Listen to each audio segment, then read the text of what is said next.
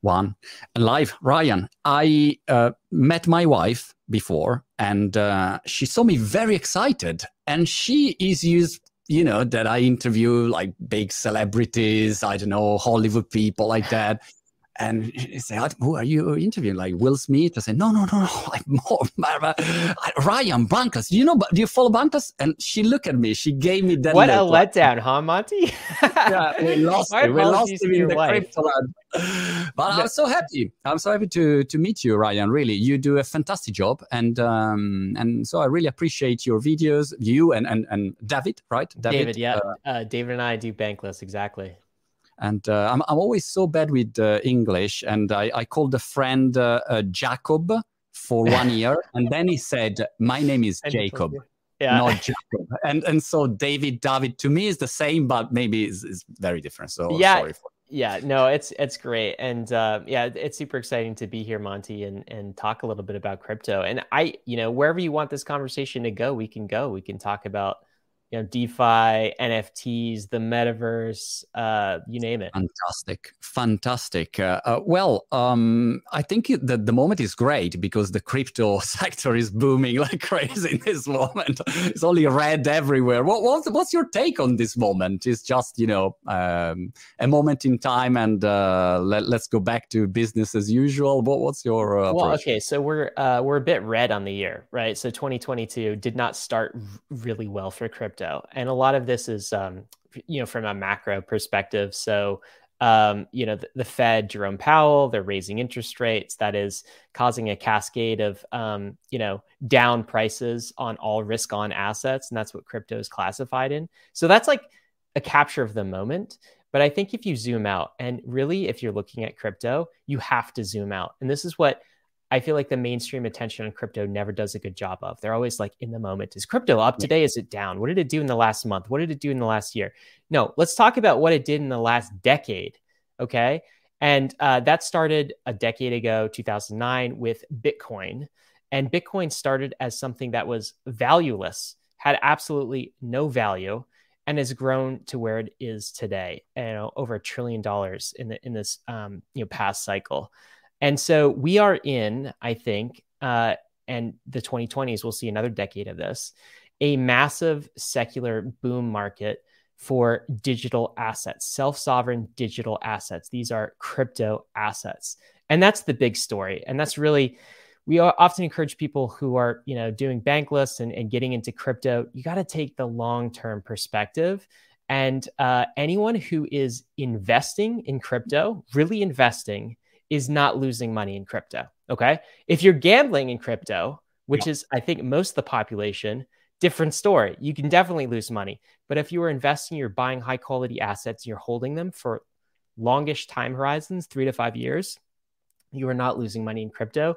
Uh, you're you're only making money. So this is a massive generational wealth opportunity and i think it's a it's an opportunity um, for us to decentralize our institutions and to build from the ground up build anew. So it's an exciting time to be in crypto and it's exciting time to be i guess a part of the human story i think. This is the 2020s are going to be a good decade I find it uh, amazing. I mean, I turned 50 this year, so I'm officially old, and uh, and I never had a chance like that in my whole life because before, you know, you just had your bank and. Uh, or if you were a startup, uh, I, I, I launched several startups in my life, and all right, you go to the VCs or you try, you know, to grow uh, the the traditional way, and and now is a completely completely different uh, way to run a business. I mean, if, if, I think that Bitcoin doesn't have a marketing director, you know, or uh, it's, a, it's, an incredible brand. I mean, they right. they were marketing genius, and uh, and so it is really incredible. And um, I'm I'm really curious to see uh, how many people will adopt. I think you you've been tweeting that today. Uh, if you are a tourist or a local or something like that, yes. so it's a different mentality. Yeah, definitely. So uh, you know, I have this expression. It's like basically um, there there are three different classes of player. You ever you play a video game, Monty, and like the start of the video game, if it's a role playing game or something, you pick your character class. Are you going to be a a wizard? I was playing Pac-Man, but that I think is, okay. Uh... you know, it's like Pac-Man. I guess is you know kind of the same, but like you get to pick your character class when you enter these sure. these kinds of video games. I think you get to pick your character class when you enter crypto. and there are like three different character classes classes to me.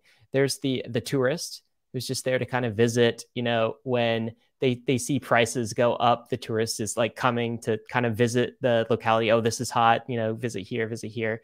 There's the mercenary, which is basically just there to get paid. You know, people just trying yeah. to get money, make money, right? And uh, that's another character class in crypto that you'll find very common. And then there's the settler, right? So you've got the tourist, you've got the mercenary, and you've got the settler. And my character class, and I think the character class that um, is going to build this new system. I'm not going to say the most important character class because we need mercenaries and we also need ter- uh, tourists. My character class is the settler. All right. These are the people actually building crypto for the long run. Okay. And if we are going to have a thriving uh, digital civilization, right, if we're actually going to replace the banks, which is part of the goal of crypto, is re- replace incumbent institutions like banks with uh, crypto economic you know systems with ledgers so it can be peer to peer and we don't need a middleman in between if we're going to do that we need more settlers in this space and that's why actually monty i kind of like uh, i don't mind bear markets right? And you know for mm. your audience a bear markets when prices going down when everyone's afraid when people say crypto is dead. I don't mind bear markets because what happens is the tourists leave the mercenaries are pretty quiet and the settlers remain. The settlers stay. And the settlers are the ones building these institutions to last and building for the future.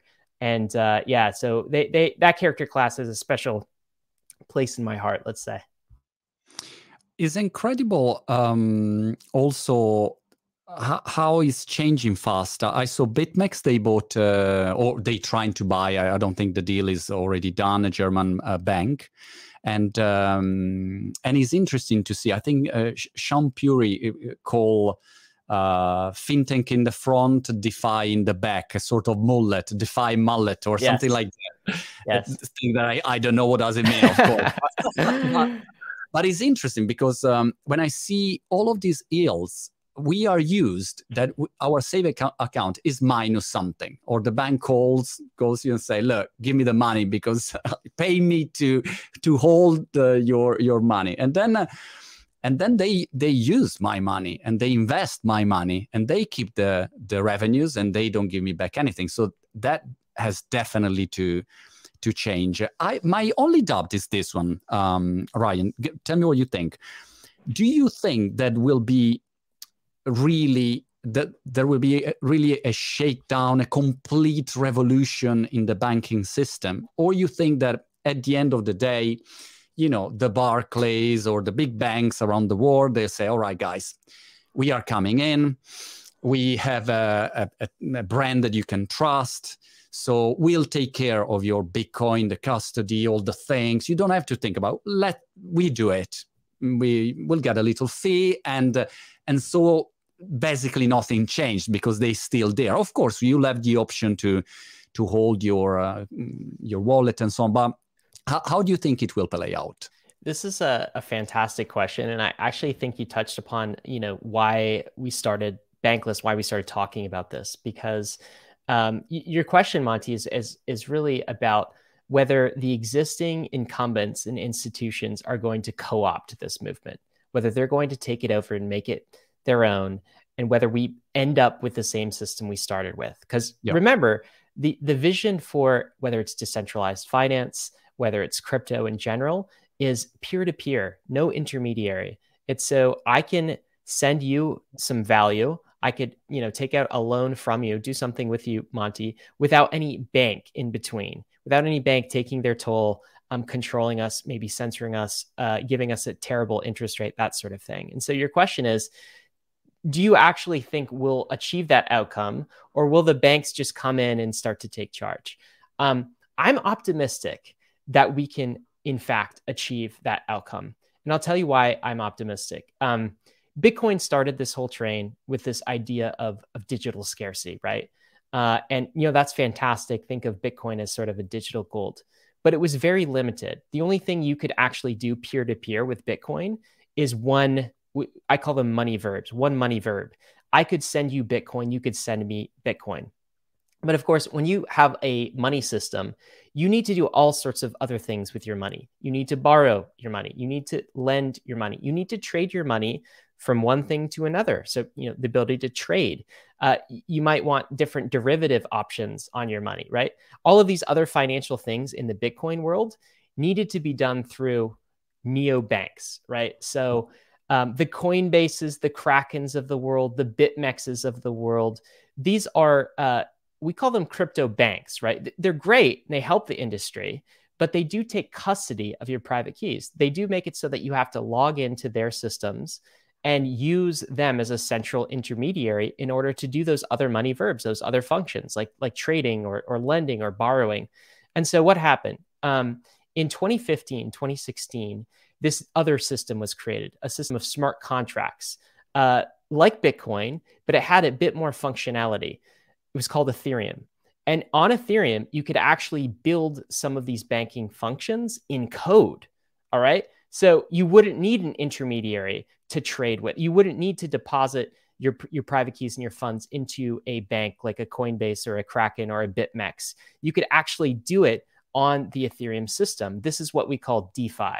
So something like Uniswap is an exchange where I can trade from one asset to another without any banking system, without any centralized intermediary. Okay. And a, a Barclays or a UBS or HSBC, the big banks of the world, they can't they can't acquire a Uniswap because it's just code. It's just code and network effect, and it's a public utility for the world. Okay. And so this is why DeFi is such an important concept and actually gives me hope that we won't end up with a financial system controlled by a small group of, of banks and insiders that will actually be able to develop some of these banking protocols to allow us to lend, borrow, trade, pay, do these other things completely on chain, completely peer to peer. And so the success of this entire thing is very much based on, I think, you know, DeFi and whether we can develop scalable decentralized financial systems faster than the banks can enter and give us like usable experiences on crypto. That's where the real battle is. But I'm optimistic. We're seeing actually on Ethereum more and more value flow from centralized exchanges and go into decentralized finance. Okay, that's huge. Like this year, Uniswap is now bigger in terms of volume uh, from from a volume perspective, in trading pairs perspective, on stablecoins and assets like Ether they're actually exceeding the centralized exchanges. So all wow. of this is very good for that that vision of uh, becoming a more decentralized, uh, you know, financial system and not to be co-opted by the big banks of the future. How do you see the regulation in this? Because I, I was uh, listening to one of the thousands uh, Michael Saylor interviews, and I find him always fascinating the way he speak, uh, the, the the knowledge, the culture that he have in general, apart from from Bitcoin uh, physics and energy. Uh, he's really a very interesting character. And uh, he has a lot of experience because I think he's the CEO of a public company. He's the oldest CEO of a public company. So he, he definitely has a lot of knowledge there. But uh, one objection that, that he has is all right, Bitcoin is digital property. That's it. Every, everyone okay with that? Yes, digital property. But um, the DeFi world, what is that? So the SEC will come, they will uh, regulate, they will try to enforce, they will try to treat it as a security. So how do you think will change the sector once the, the, the US government in particular will start to move? Yeah, I, I do think that regu- regulators can act. Uh, they have some power to try to act as as kingmakers. Um, so they, you know, they we should definitely be um, have eyes open in terms of what they do. One part of disagreement that I'd probably have with Michael Saylor, and um, we, we, talked about this before, is he seems to classify only Bitcoin as digital property. Um, the reality is, all of it's digital property. Right? Bitcoin is just one type of digital property. NFTs, that is another type of digital property. These are non fungible tokens, you know, the JPEGs and such that people are, yeah. are trading. Ether as an asset is digital property. All of the tokens as well on top of Ethereum are digital property. So this entire crypto space is all digital property. I do expect that regulators may try to, um, you know, uh, do different things in this space when they feel like they are losing control, right? And so the SEC in the US is probably the institution that we're we're most worried about, most on the on the lookout about. But th- there's a countervailing force, and that is this: like one in six Americans right now, and a large portion of um, the the world now, I don't think 200 million, 300 million people are now crypto asset holders. All right. right. So you've got kind of the utility rising up. And at the end of the day, these governments are accountable to their citizens, right? I mean, voters eventually, through their politicians, put the regulators in office and have checks and balances on the regulators' authority through various legislation.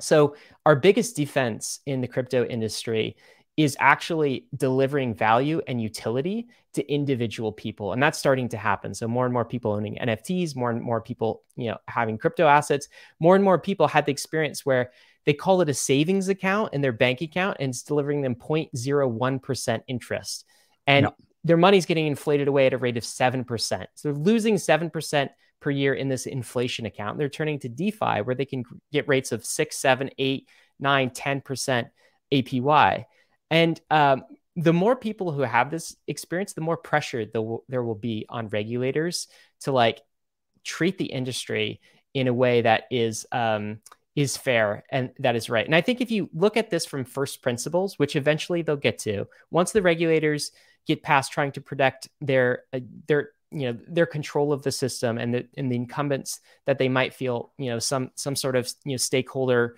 relationship with once we get that and we start looking at this from first principles, the regulators of the future will see we've got an open financial system where you could look at an asset and you can right click view source, right? And like you can see everything that underlies this asset, see how it's backed without a third party auditor. This is a, a, much more transparent, open financial system than the system we have. And it makes regulators' jobs so much easier if they're actually trying to help consumers and protect their people, which is their first principles mandate. So it could be bumpy at times, Monty, with regulators, but it's all going to get resolved in time. And the last thing I'll say is if the US falls down on this, right? Maybe Europe doesn't. Maybe maybe Europe presses into crypto. Yeah, uh, maybe China does. And so there's this like it's like I mean imagine shooting yourself in the foot and and imposing harsh regulations in the 1990s on the internet what does that do for a country? It just sets them back, right? Uh, so countries can't afford to take that sort of innovation risk either, and I don't think they will long term. That's a good point, Ryan, because um, uh, I, you you made me think to the Luna founder Do Do Do Kwon. Do Kwon, yes, Luna founder, Do, yes. And I really enjoyed his interview. I don't know how old is the guy, but I, I don't. I, I mean, in his late twenties late twenties. Yeah, I would say he's, a young kid, very smart. And uh, during this interview, he, he, has been asked, "What do you think about U.S. regulation?" And he said, "I don't care about U.S." and this is uh, for me living in for 20 years in the tech sector where you know the ceo of a startup say well of course i mean we'll consider you know because you are very very tied with Silicon Valley. I mean, US was the, the place that you had to be, and uh, your exit would have been probably in, with the with the US company. So you you should be very attent, uh, careful about what you say about US. But this guy, it's one of the first time that I think, wow, that's a revolution. He doesn't really care, and why he should? I mean, why should he care if Biden decide, all right, there is the rest of the world, you know? So, of course, US as a huge impact and if biden calls i don't know the italian prime minister or boris johnson they'll probably do something about it. But uh, the, the world is big and with the decentralized system uh, it's not so easy to you know to, to block here and there. So that that's a very interesting new new scenario i think. Yeah and you, you mentioned do kwon. He's actually suing he's countersuing the sec for some action like the balls on this guy. All right? He's saying you know, you can't you can't take me down. I'm going to sue you.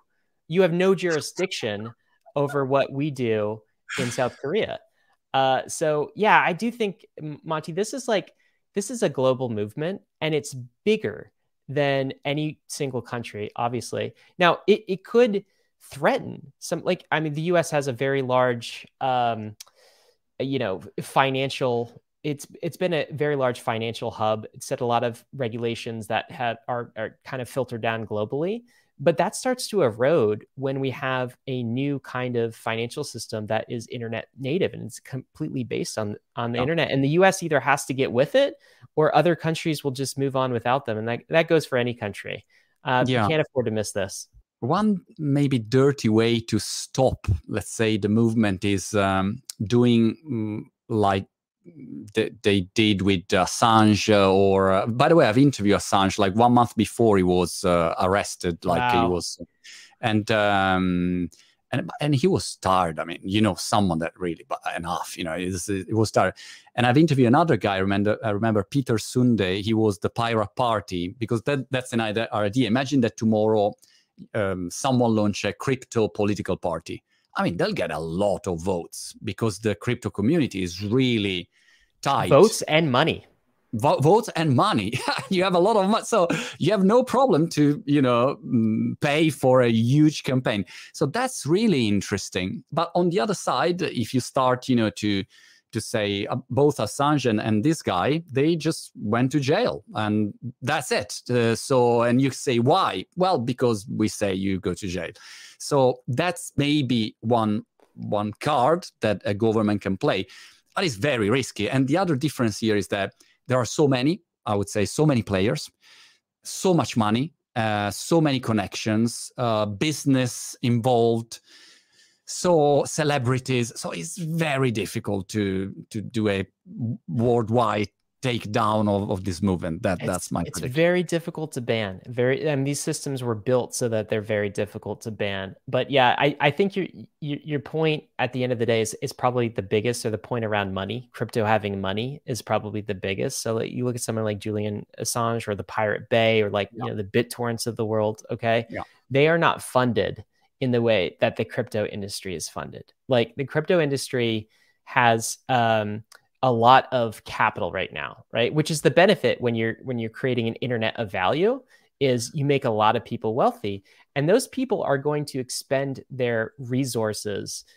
to fight the the political battles that need fighting right so that, that that's what's different with with you know in in old industry incumbents they had all of the capital all of the finance they could they they could squelch the uh, the disruptor uh, the newcomer on the scene i don't think crypto is going to be that easily squelched i think it's going to start to rise and like we've even seen this in the us um, there are crypto centric politicians in the 2022 midterms they're right. campaigning for the crypto industry's capital and money.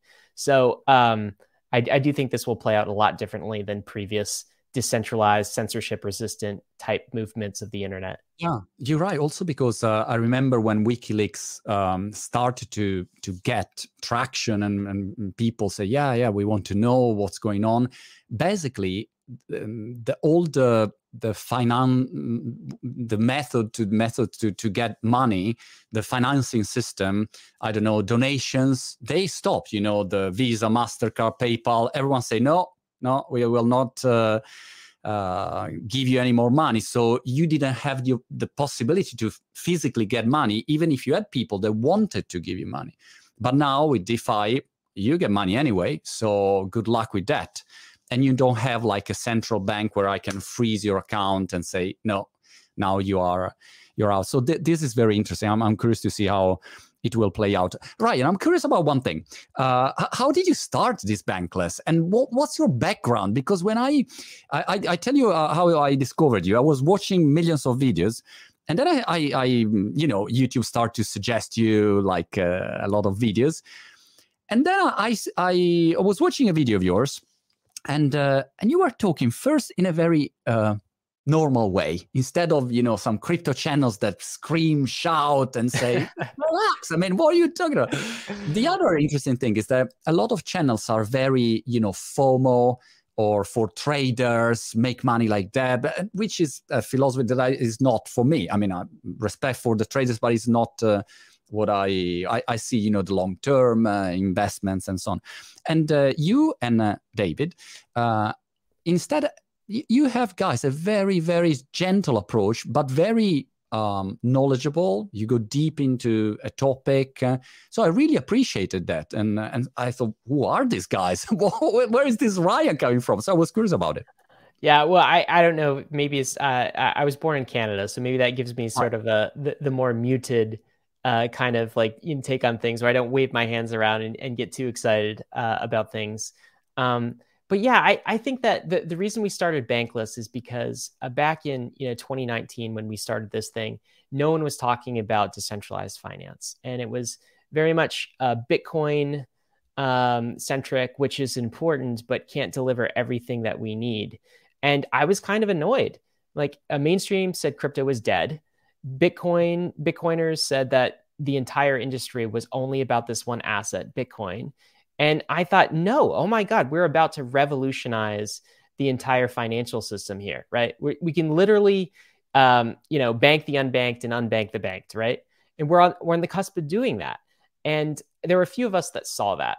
And um, I think crypto has always brought a lot of mercenaries and tourists in kind of the, the bubble froth because these assets like go up 10x 50x very quickly but um, I, we were born kind of the bear market to actually talk about this from a fundamentals perspective like what if you took crypto and you invested in it like warren buffett would invest in stocks like look at the fundamentals look at like the value propositions look at the key metrics dig into the technology, actually understand it. I know Warren Buffett doesn't get into the technology, but the philosophy is like he buys and holds assets. What's his time horizon? Forever. Okay. Yeah. And I think there are some crypto assets and some trends in crypto that you can buy and hold forever. So that that's been our whole approach at Bankless is to like get at the root of what's going to be valuable in the long run. And then also, I think the other thing about Bankless is um, there's an ethos, there's a philosophy. Uh, some people in crypto, more the mercenary character class that we talked about earlier, they're okay with um, centralizing many aspects of this movement as long as number goes up and as long as they bring more people into the space, right? And at Bankless, we believe that the entire um, the entire all of the value generated is due to the decentralized nature of these technologies, right? We, we, we believe that we have a responsibility to promote decentralization because we genuinely believe we are creating a digital property rights system for the, the 21st century. This is going to be our new property rights system, okay? And so it's important that that property rights system isn't owned by an HSBC or a major bank or a small group of people. It has to be a public utility for the world. And so I think that – ethos comes through when when we talk about different projects that we support and what we're interested in. It's because if we don't um, if if we go through and a whole bunch of people get rich on crypto and we don't actually create a better financial system and a better property system for the world, then I will have viewed this entire experiment as a colossal failure. Like, who cares? We already have that. Like, who cares? So, um, that's another thing we try to imbue bankless content with is this again long-term games that's what we're playing. And uh, i think more people should approach crypto and it would be beneficial if more people approach crypto in that way too I'm back to the, the decentralized topic. I have one thing to ask you. I was curious, what's your background? what did you study? Did you study economy? Did you study what? what? I, business degree, like economics, that sort of thing, as my undergrad. And then I've been an entrepreneur in kind of the healthcare space. And then I just like a lot of other people. I mean, David, my co-host, is a he's a, formerly a physical therapist, right? And we just uh, we we got into crypto. We couldn't stop thinking about it. Um, it actually brought a lot of optimism, right? So like I think people look around and, um, you know, I, I just read uh, a report today that more and more people think that like working hard doesn't do anything. Like they they're just depressed. They're they're they're stuck in the system. They're bored with their nine to five. They're not getting pay raises. There's no upward mobility. They see the institutions around them. They're crumbling. They're broken. They no longer work for people. I think there's a lot of people who are in that camp, and I somewhat uh, was too. But crypto gives me a lot of hope that we can actually build fair, better systems with more opportunity for more people. And so um, that's the thing. I, I would encourage anyone who's listening. It's like you don't have to have, you don't have to be a developer. You don't have to be an engineer. You don't have to be incredibly technically proficient. You don't have to be an economist or financial guru to actually understand this. Um, the best thing you can do is just start using it and uh, level up on a weekly basis. So learn a little bit more about this new system on a weekly basis, and you'll you'll make great strides. But like anyone can do this stuff. You know, you're right, Ryan. I was thinking that um, the, the hope side, the optimistic side, uh, I, I never really thought about it, but you are absolutely right. I remember when I, I, I studied law and I, I, was a lawyer at the beginning of my career with long hair and gel. And uh, the interesting thing is that uh, then I, um, I, I, was really unhappy and uh, I, I lived in Italy. And then I, I met the internet. That was in that yes. period the new thing, and I thought, wow, this is incredible. Wasn't it amazing? Yeah, it's an opportunity that it, it didn't exist before, and I don't have to ask the permission to someone to create my website or so. And crypto give, gives me exactly the same feeling, and it's such an op- bigger opportunity for any kind of job. You're right because you can be I don't know, community manager. Think how many community manager, do you need? You, you, can do so many jobs, and there are so many jobs at the moment, uh, jobs offers um, in, in any kind of sector. So, or you can launch your own thing, but it's fantastic. So, and uh, Bankless, when did you launch Bankless? So uh, I think the newsletter started in 2019, or might have been 2020. I can't right. recall. Uh, and uh, the podcast started, you know, uh, 18 months ago um, right. or so. So yeah, it's it's you know relatively new. But and, it's, uh, it's already massive. The newsletter. Yeah, so the newsletter is about I think 160,000 subscribers. We just wow. started with like a few tweets on Twitter. Um, the you know podcast has uh, been pretty exciting from a growth perspective too. So we're getting close to like two million downloads per month, which uh, never thought we'd see. And um, yeah, I, th- I, think just it, it, it's not just bankless, right? The growth is coupled to this incredible industry that is just growing leaps and bounds. Like last year, we had all sorts of celebrity mainstream moments with uh, NFTs was uh, absolutely huge. Again, another digital property that uh, was built on top of these crypto systems. So that's going to happen more and more as new use cases are, are going to be unlocked. And I, I really do believe by the end of this decade, we'll effectively have onboarded the world into crypto, like billions of, of users. Uh, every, this will be, this is the, se- the, the next wave of the internet. When your um, mom or your dad said, uh, all right, Ryan, so what are you going to do? And you say, well, I'm doing bankless now. And they say, oh, that, that sounds great. Good. And um, so how, how are you going to make money out of it? Uh, you had already a business model uh, in mind with with, with David. Uh, you already had like like a plan. What no plan, no plan it? whatsoever. Right. Yeah, no plan. We just wanted to create um, like for for the newsletter. I started that before I met David, and actually met David through uh, his writings and, and my oh, writings. Uh, and there there was no plan. It was just like someone needs to talk about this right? right. Uh, this is going to be absolutely massive the the thesis for the space is off and um, someone needs to be talking about decentralized finance and ethereum and some of these new protocols that are being developed because they're going to be world changing. Um, the podcast david had his own podcast uh, before this where he talked about crypto uh, subjects and he had started writing for for bankless a little bit and he was like ryan you've got we've got to start a podcast. I was like david come on i'm busy. Like what are we going to talk about we'll run out of content after the first month. And he was like, trust me, start a podcast. You'll be, addi- you'll get addicted to it. And um, sure enough, we started a podcast. It was once a week. Now we scaled to twice a week. Now we're five times a week on a podcast. I never thought I would be doing this with my, like, I never thought I'd be in like doing media, podcasting, newsletter stuff. So it's been kind of a, you know, passion project that, um, that has pivoted. And of course like there's there's ways to monetize this. There's you know subscriber fee. We we offer some extra benefits. Um, we have paid sponsors that sort of thing. But the goal is not really to monetize. That just came yeah. as a byproduct.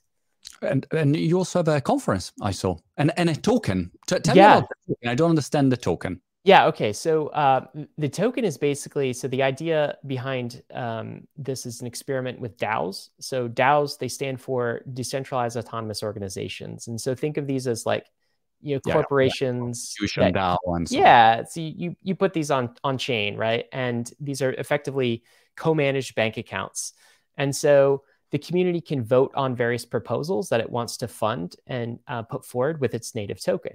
So uh, we had an idea, and like Bankless uh, is small, the newsletter and the podcast, just a small group of like David, myself, and, and a few others.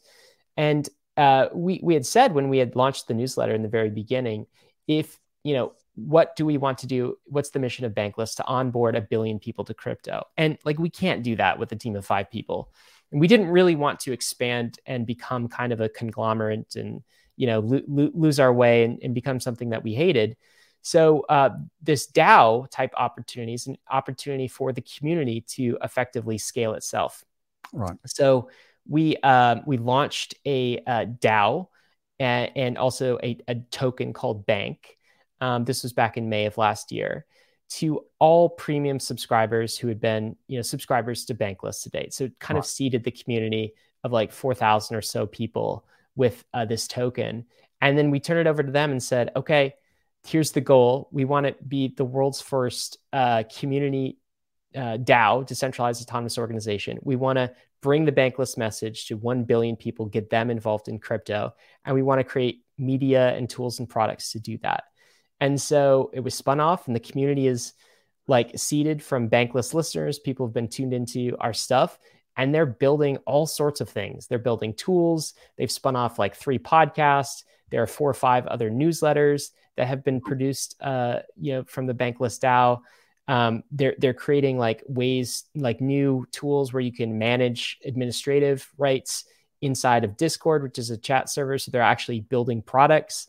Uh, it's been incredible to see what they've turned out. And this idea idea i think is a theme for creators in the 2020s which is basically like the idea of uh, rather than a creator creating everything you co-create with your community right it's like your community, I'm sure, Monty, is like a, yeah. a bunch of like minded people who like your work and you you have a set of shared values, right? Um, no. If you didn't have we those shared values, bald. that's my rule. there you go. it's bald DAO. Monty's bald yeah. Bald That's a genius idea. You are totally genius. All right. And so, like, what can your community co-create with you yeah. along along your vision? That's what this experiment's been about. So I don't know how it'll play out, but it's been a lot of fun. Um, I think it's one of the most act like it's the most active and most widely distributed um, social token.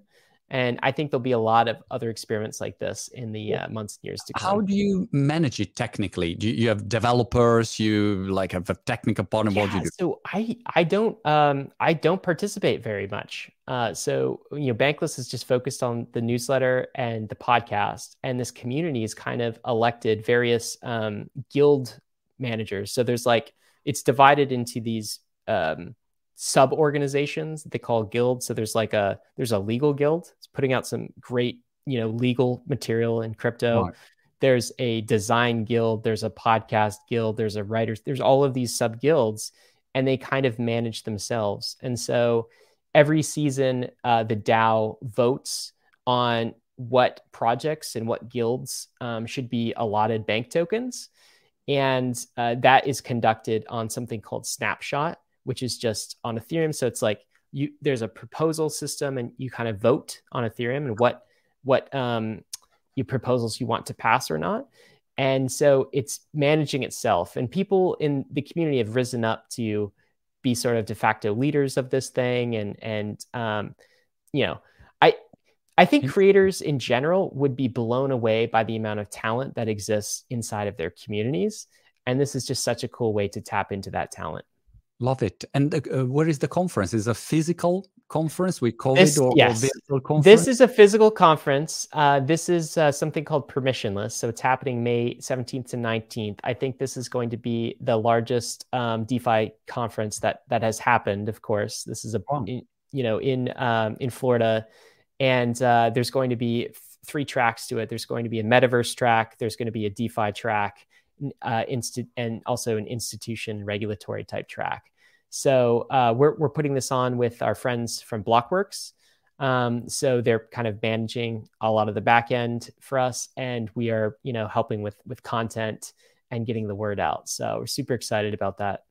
Cool, very interesting. Blockworks, they, they are really good. I, I follow them on Twitter. They always have some good news, and uh, they are always on uh, on point.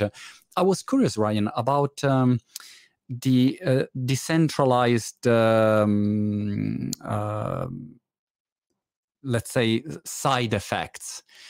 I, uh, I, I do a lot, of you know, on, on social media, and um, one thing that I'm really cross about is that maybe you build a, great community on YouTube or Facebook, TikTok, wherever it is, and then the platform itself say, "That's it, your organic reach, it's over." And I already had it. I mean, I had it on Facebook. I over one million follower. From one day to another, Zuck said, "Nah, that's it. Wow. if you're bald, no more rich. So, and it's crazy. From one day to another, you just you don't you cannot reach your followers, uh, your community. It's crazy. So um, a decentralized system, not only in finance but also in platforms, is really needed because you can't have you know five players deciding you in you out you know or imagine if google decide to de-index someone or a company or a country. Absolutely. I mean, you too you much power become invisible. It's impossible. Or Apple on iOS, and um, so it's, it's impossible like that. On the other side, if you decentralize the system, I was listening to Balaji. Do, do you know Balaji? Yeah, the, absolutely. Is uh, like great, incredible brain saying, well, decentralized system, DeSo, you know, there are um, several uh, decentralized social networks experiments. On one side is great because you can't be banned or censored like that. On the other side my question i don't have an answer and maybe also it could be a problem for defi is if something goes wrong if you know crazy fake news start to go or crazy scams start to appear who gonna stop that so if it's fully decentralized what, what kind of systems you'll need to prevent like huge problems because there is no one that can physically say, all right, guys, let's stop that. What do you think about it?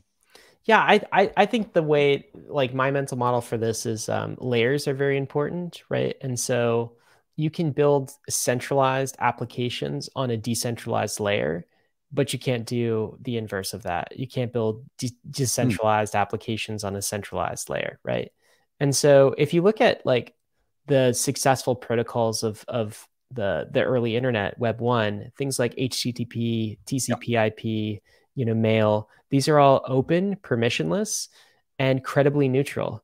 And credibly neutral means like uh, they're not biased in favor of of one group or another. Everyone can use them equally, uh, and like there's no it's completely open. There's no strings attached here. Um, the problem that we have in Web two is and by web 2 i mean all of these social media platforms is we've we've gotten away from creating credibly neutral protocols and we've centralized so many things like you know twitter is a perfect example of this you are when you tweet something and your twitter account monty that is private property it seems like it's public doesn't it because you're sending this out to the world Sure. But no, you have terms of service with with Twitter. They can ban you at any time. You can't export your follow follower list. Why? Because it's not yours. But yep. it feels like it should be, doesn't it? Like, shouldn't it? I mean, you spent the time to develop Absolutely. your following and all your social media platforms. It seems like you should own it. So Web also, two has.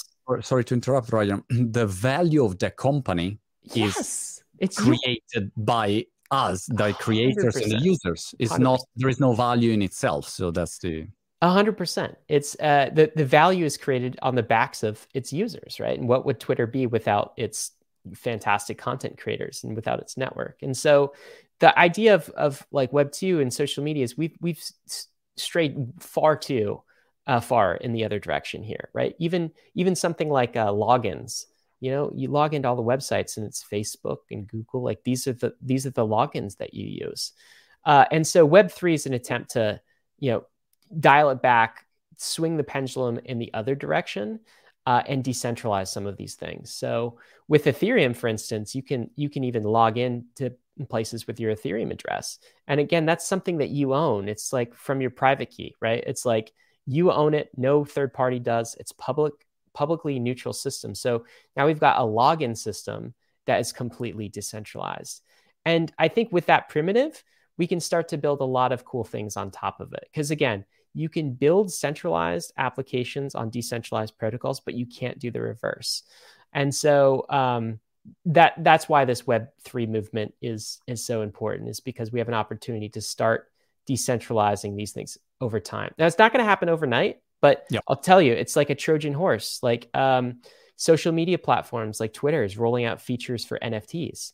And that is rather than a blue check mark on Twitter, it's like you, your verified Twitter profile is a blue check mark. They issue that. It's you, have to trust Twitter. Okay. Now they are calling a public blockchain to verify your NFT. So it's not trust Twitter, it's verified, which is yep. a big difference. Verified by, by this open, credibly neutral platform. And so they're getting into the NFT space, Facebook, Meta, uh, Instagram doing the same thing. And that's going to be a Trojan horse to get some of these Web3 ideas into social media. Well, we're not going to have a Web3 social media thing overnight, but I think over time we'll start to get there as these tools will adopt it. And Web3 will actually propagate it and help us uh, get, get crypto more widespread. Can't wait, uh, Ryan, to have my hexagon face on Twitter. yeah, do you own any NFTs yet, Monty? I, I'm launching my NFT. You um, are? Yeah, yeah, yeah. I'm launching. What's that going to be? So it's a utility NFT inspired by VeeFriends, you know, Gary Vee, uh, totally. that I Gary Vee, I, have interviewed Gary Vaynerchuk before he was Gary Vee. He was launching VaynerMedia, and um, and he was like exhausted but he will you already see like uh, wow this entrepreneur is he will not stop. And uh, so when i saw VeeFriends i thought wow that's fantastic because i mean i have uh, a 3 million strong community and uh, so on one side i asked a, a, famous italian crypto artist to create this uh, our table tennis rackets our 10000 table tennis rackets because i was a former professional table tennis player. So wow and the table tennis has got a, a lot of values, you know, because uh, you have you need long term view, effort, uh, you need to be humble, entrepreneurial. So, which is my community values, and um, but the, it will be a utility NFT, so it will be a pass to have access to you know discounts uh, events uh, calls uh, and uh, you know be part of the ecosystem of all these crazy made in italy initiatives that i that i'm launching so but That's amazing. i'm really I'm excited by that, but I I understand.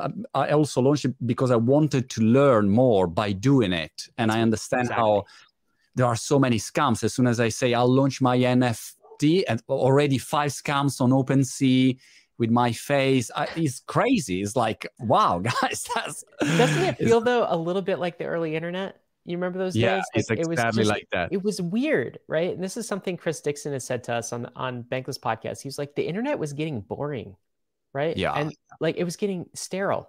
The same five companies doing everything on the internet. And now the internet's weird again in crypto. Yes. And I've definitely noticed that. Like all the scammers, all the weirdness you're seeing in launching your NFT, that's part of it. That's how you know it's real. That's how you know it's organic. You know what's the other incredible thing for me, Ryan, um, that that is happening is the following.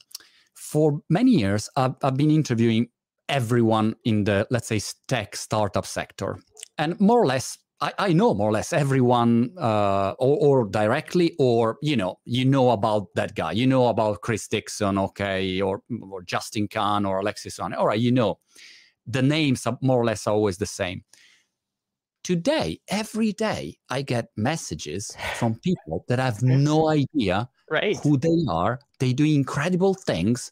And I think, where are you coming from? Like, I, I never, I didn't see you pass, you know, like, and you're already there.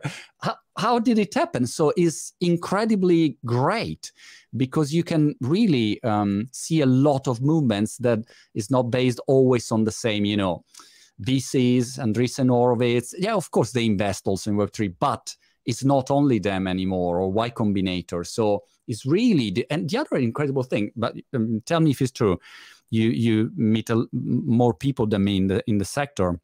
So many people are not um, from US. They speak like a bad English, like my English, you know, like, so are from, you know, any kind of country. And this is incredible. Before was not like that. I totally agree, and I think that's that's part of what we're disrupting is actually um, you know fundraising and capital raises. So I you know a lot of that has been concentrated in various financial sectors in the past, right? So like you know London at one point in time, um, you know New York, uh, you know Sand Sand Hill Road and Silicon Valley, right? More, more famously with the internet. Uh, this is not like that at all. I mean, access to capital is completely uh, meritocratic. It's completely global.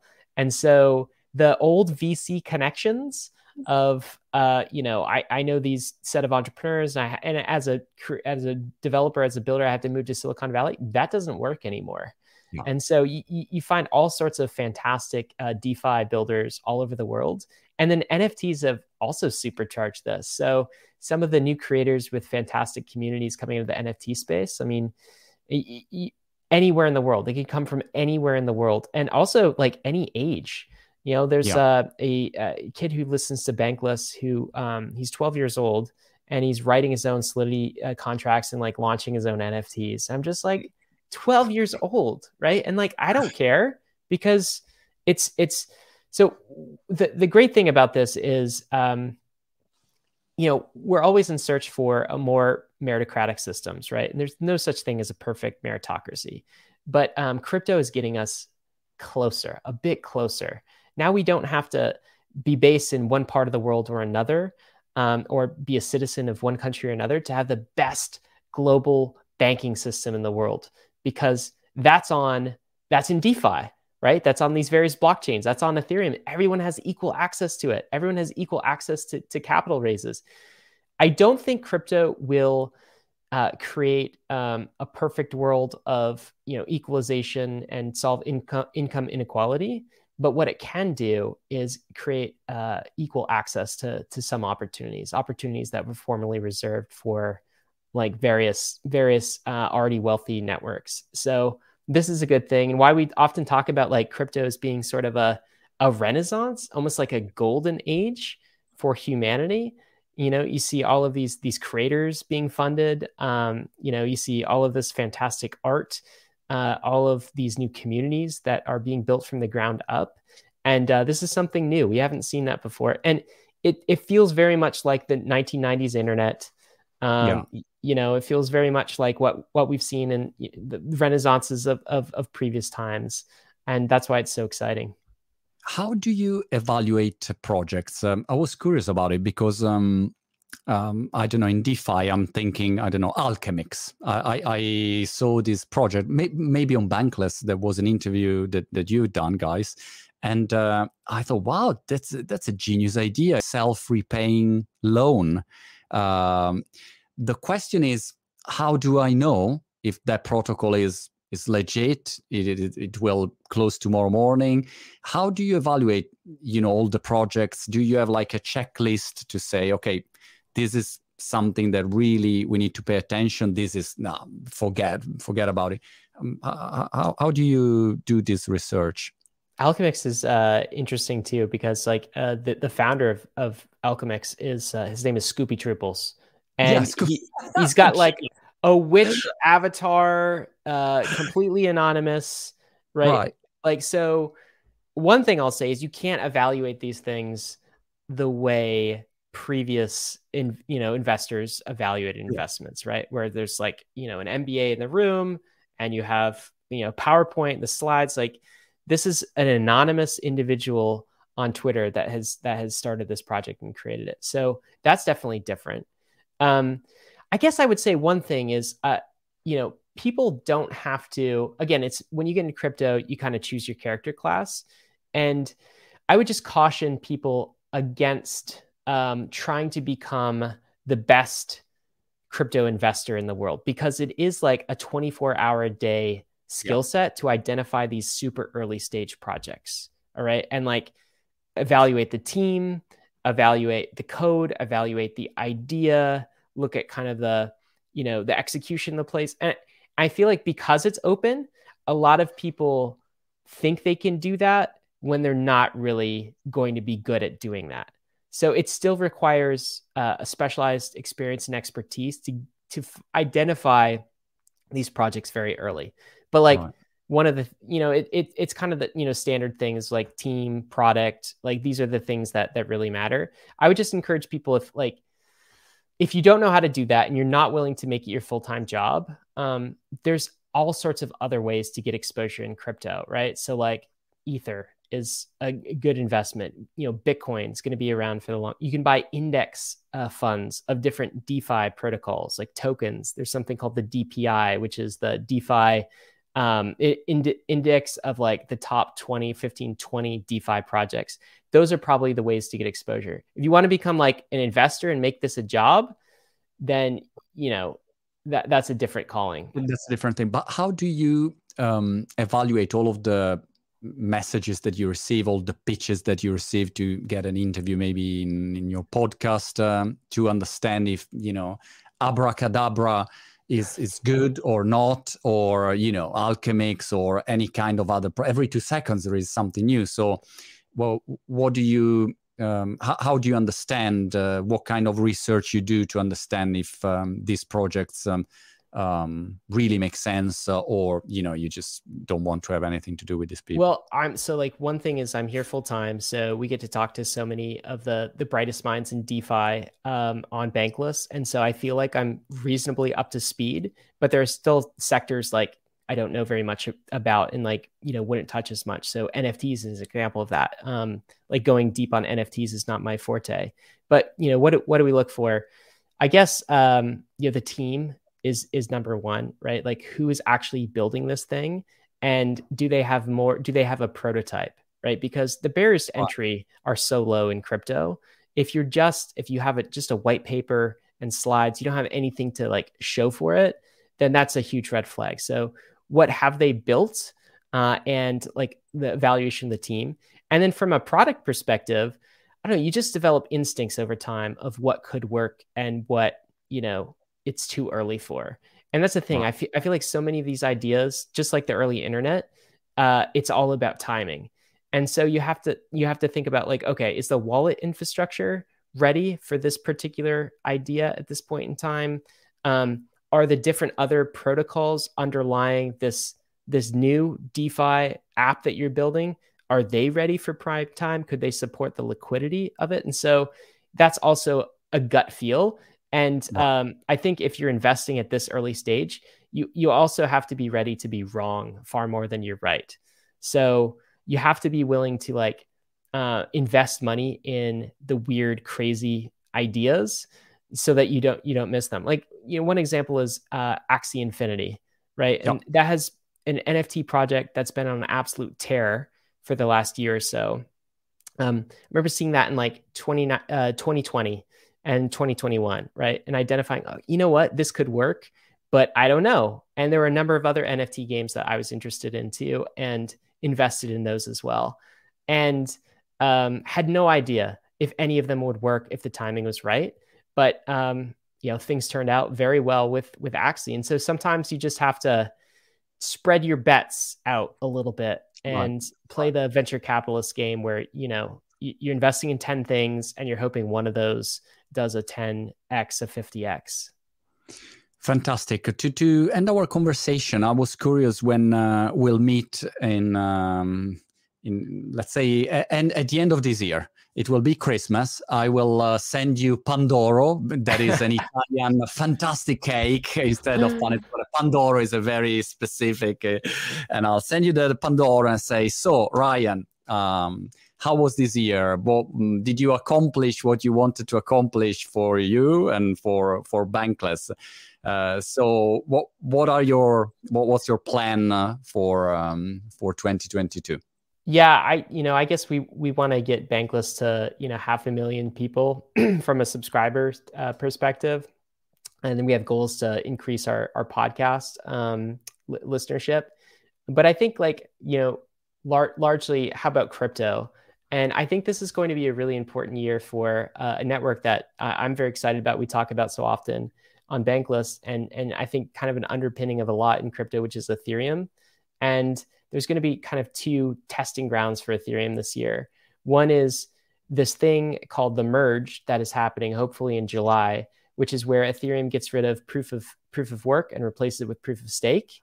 and it has a, an entire economic policy upgrade. So its issuance, the amount of supply it's injecting uh, every year, decreases from like 4% to probably 0% or even the hmm. negative territory and becomes deflationary. So, will that implementation go well? How will that work out? That's a huge, I think, milestone for all of crypto and particularly Ethereum. It's probably the biggest event that's happening this year. Um, the other question, I think, for crypto is how is it going to scale while preserving decentralization? All right. right. And by scalability, I mean, people have used things like uh, Ethereum and transaction fees are, are very high. That's not how we scale this to the world. And so there's this whole solution set called Layer 2 that is uh, coming, you know, going live this year more and more. And I want to, at the end of the year, I'm hoping that we have the merge done for Ethereum. I'm hoping that we have layer two solutions that are widely deployed and they're onboarding millions of people. So we have millions of people using layer twos. Uh, and uh, I'm hoping that Bankless has scaled. And I don't care about prices at that point in time because I know number will go up, whether it's you know, this year or next year or you know in three to five years time if we achieve scalability and the merge and some of those other things I think today, I, I, don't know who wrote the tweet, but said uh, the less interesting thing about Ethereum is the price. By the way, you had a fantastic interview. The most recent one, I invite uh, everyone to give it mm, to to watch it. Is uh, with Vitalik, uh, and he's talking about the, the master plan and uh, the the the merge, the purge, the plurge, the purge. The yes, yes, you listen to that one. That's like someone you should have on, by the way, Monty. You should have Vitalik Sorry? on sometime. You should have Vitalik on your podcast. He's too, he's too intelligent for me. I mean, how many languages he speaks? He's, uh, I don't know. Every time he speaks, I think, wow, this guy is really smart. So I don't know. You could, you should do a podcast with Vitalik that's just not like barely about crypto. Uh, right. Just because he has so many other interests, this like uh, life extension and just you know, economics, politics. Such a a, a brilliant mind. It's incredible. It's really incredible. Ryan, was such a pleasure to to talk with you. Really, thank you so much for your time and uh, good luck for everything. Keep going. You you're doing fantastic job. And and say bye to to David. And I will. Uh, and uh, I'll see you in Brighton in UK sooner or later. That's great. Thanks, Monty. Bye Take care. Bye.